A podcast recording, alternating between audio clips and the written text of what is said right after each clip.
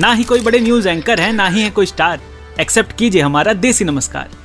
स्वागत है आपका जोक समाचार में, जहाँ मैं सुनाता हूँ देश दुनिया से जुड़ी छोटी, मोटी, लंबी, चौड़ी, अजीबो गरीब हर खबर के बारे में। आपने फ़िल्मों में ट्रेन से सोना, चांदी और रुपए चुराने वाले सीन देखे होंगे। ठीक ऐसे ही चोरी ओडिशा के एक ट्रेन में हुई है, जहाँ चोरों ने कीमती सामान नहीं मिडिल बर्थ की चेन चुरा ली। जिसके बाद रेलवे को एक और बोगी लगानी पड़ी। मुझे लगता है कि इस चोरी के बाद ट्रेन सिर्फ़ एक ही गाना गाएगी।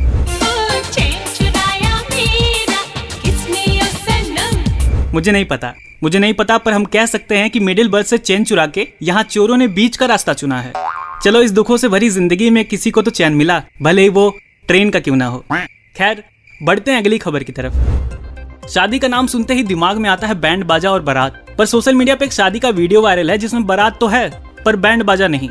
पर इसके बाद भी लोग मस्ती में नाचते नज़र आ रहे हैं। दरअसल सारे बाराती यहाँ कानों में हेडफोन लगा के डांस कर रहे हैं और इस शादी को साइलेंट शादी का नाम दे रहे हैं। पहले दूल्हे के जीजा का काम होता था टेंट, हलवाई और जनरेटर वालों पर ध्यान देना। पर अब उन्हें हेडफोन पर भी ध्यान देना पड़ेगा कि कोई उड़ा के न ले जाए। ये साइलेंट शादी सही तभी तक है, जब तक बारात सड़कों पर ना निकले। वरना लोग सोचेंगे कि पागल हो गए हैं क्या?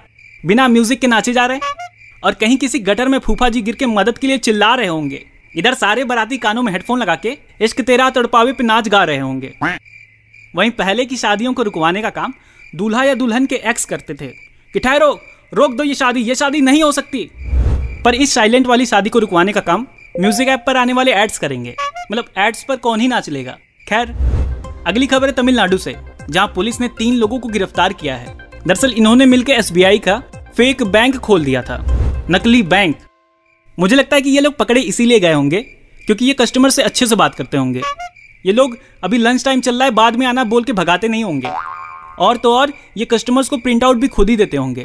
इनकी इतनी अच्छी सर्विस देख के लोगों को इनकी हरकतों पर शक हुआ होगा। और उन्होंने कंप्लेन कर दी होगी। जिसके बाद ये सारे पकड़े गए होंगे। तो आज की इस एपिसोड में बस इतना ही। मैं आपके लिए ऐसी छोटी मोटी लंबी चौड़ी अजीबो गरीब खबरें लाता रहूँगा। और उर्फी नाम था हमारी एक्स का। उसे ऐसे ही भुलाता रहूँगा। फॉलो और शेयर करना मत भूलिएगा। मिलते हैं अगले एपिसोड में। Peace out